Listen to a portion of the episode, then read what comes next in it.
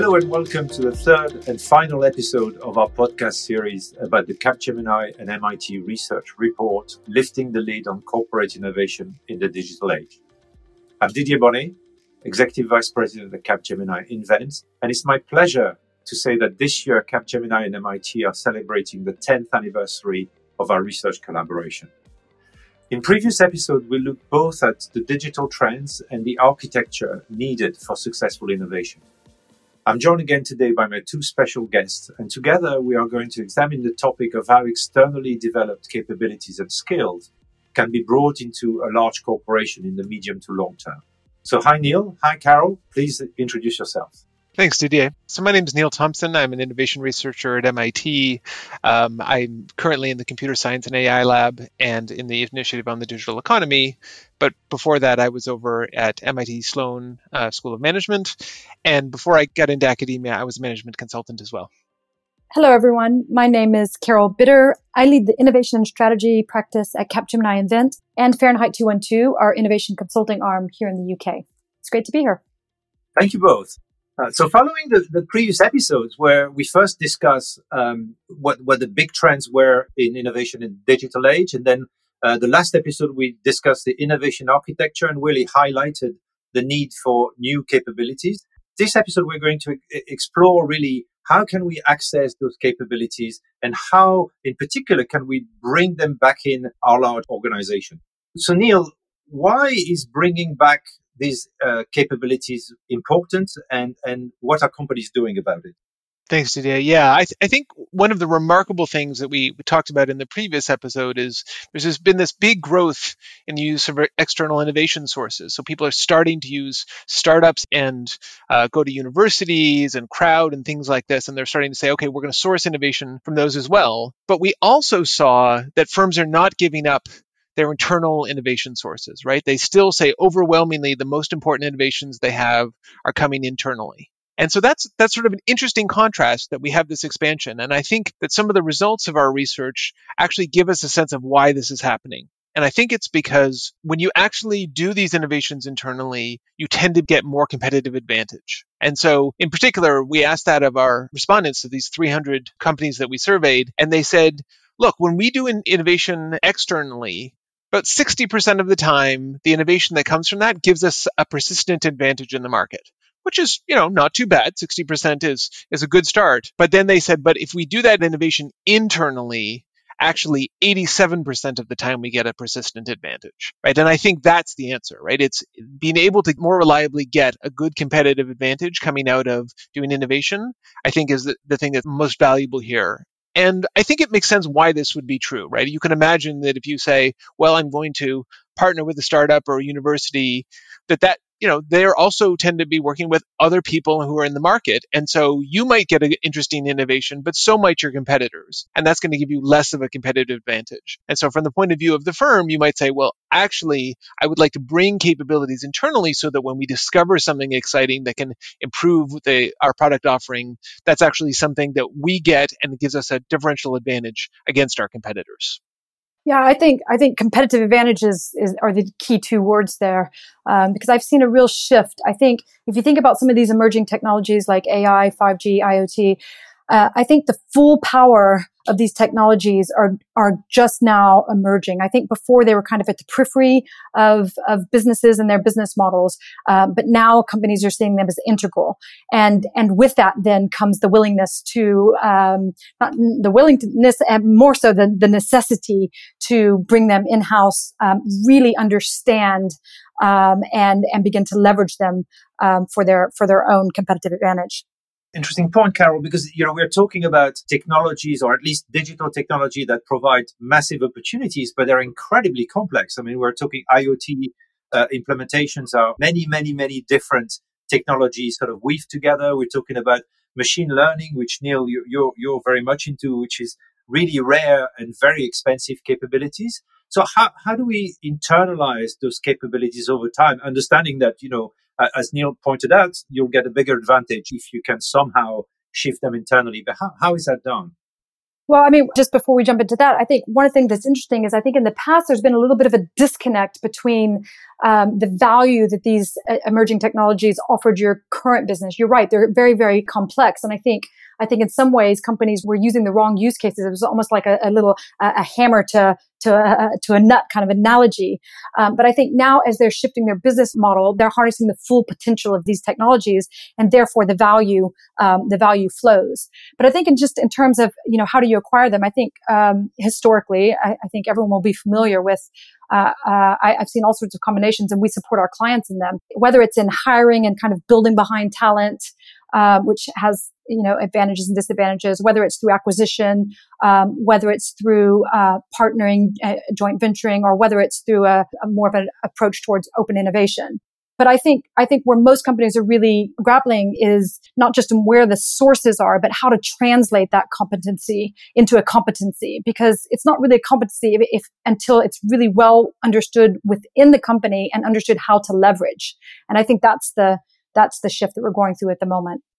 We've seen good examples. I remember in, in the research where, where we've seen people uh, that really were taking um, scientists, which which uh, were not on on the data analytics side, but actually reskilling them to be extremely uh, proficient uh, uh, research scientists. So there is a way that you can also beef up the internal capabilities, right? Yeah, that's right. And I, and I think you often want to do sort of a, a double barrel approach to this problem, right? So I think that it's just as you were saying, I think you can have these internal training programs. And we definitely saw that in some of the examples in our data where firms were saying, like, we are going to train up some of our own internal people, give them more skills in machine learning or something like that, and to do that. But I think what we also see is that particularly initially, if you don't have those skills, you often need to reach out to an external partner to get them. Right. And so, you know, we see particularly for digital projects, the ones that are being outsourced are particularly the ones where firms say they have particularly poor capabilities.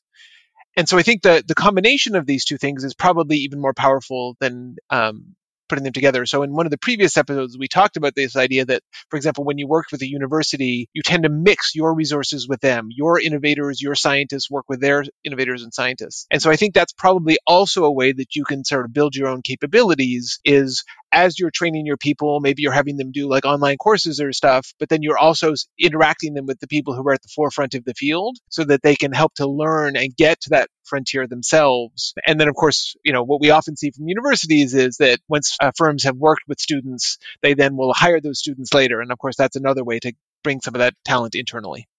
Yes, and I think you raise you raise a very big point that that came out strongly uh, uh, f- from the data, but also from from the interview was this notion of how do you avoid isolation? You know, when you work with external partners, where you have, uh, you know, one or two people that are working with them, but it doesn't actually uh, translate into the core of the operation. So this notion of cross staffing and and and, uh, and really uh, meshing your capabilities and the capabilities you're trying to acquire is, is incredibly important.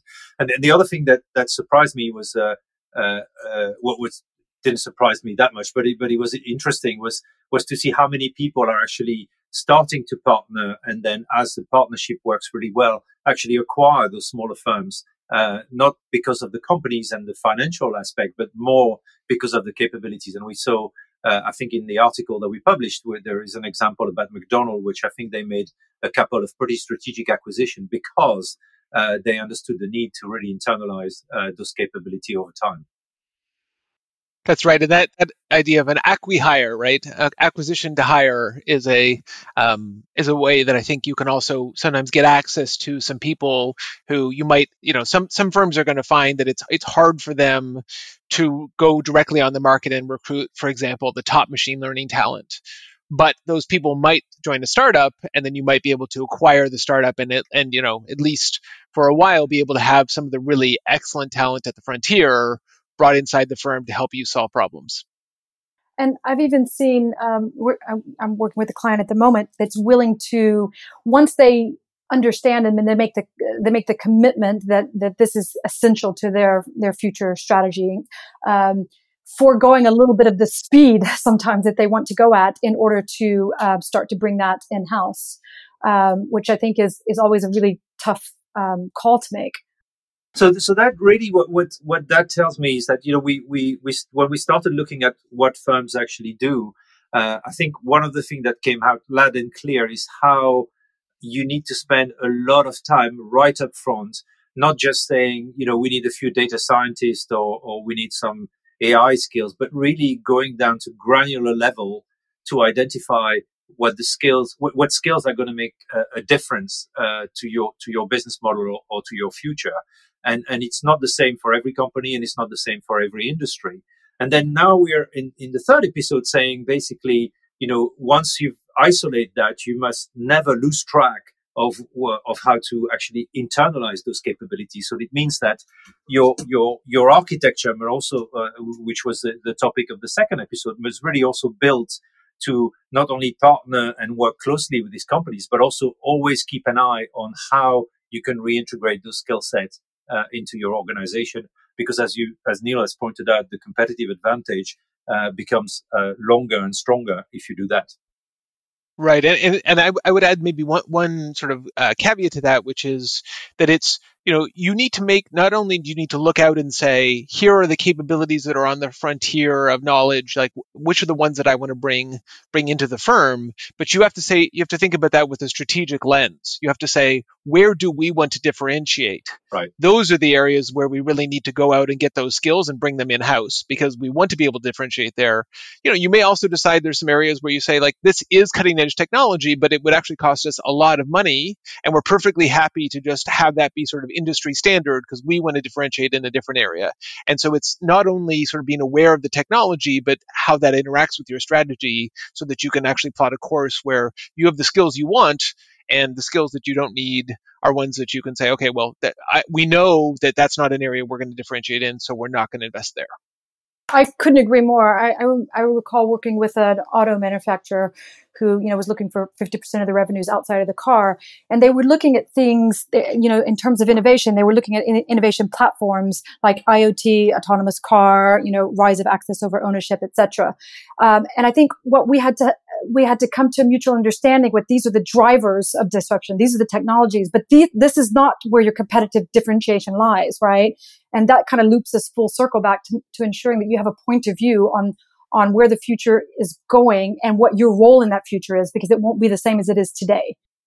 Well, thank you very much. Uh, that's all we have time for uh, in this final episode. So thank you uh, very much again to Neil and Carol for, for joining me in this discussion. And thank you all for listening. I hope you have found this series interesting. Thanks. It was a pleasure talking to you. Thanks, everyone. And don't forget, to learn more about the research, you can download a full copy of the joint report with the MIT from our website at capgemini.com. Thank you again for listening.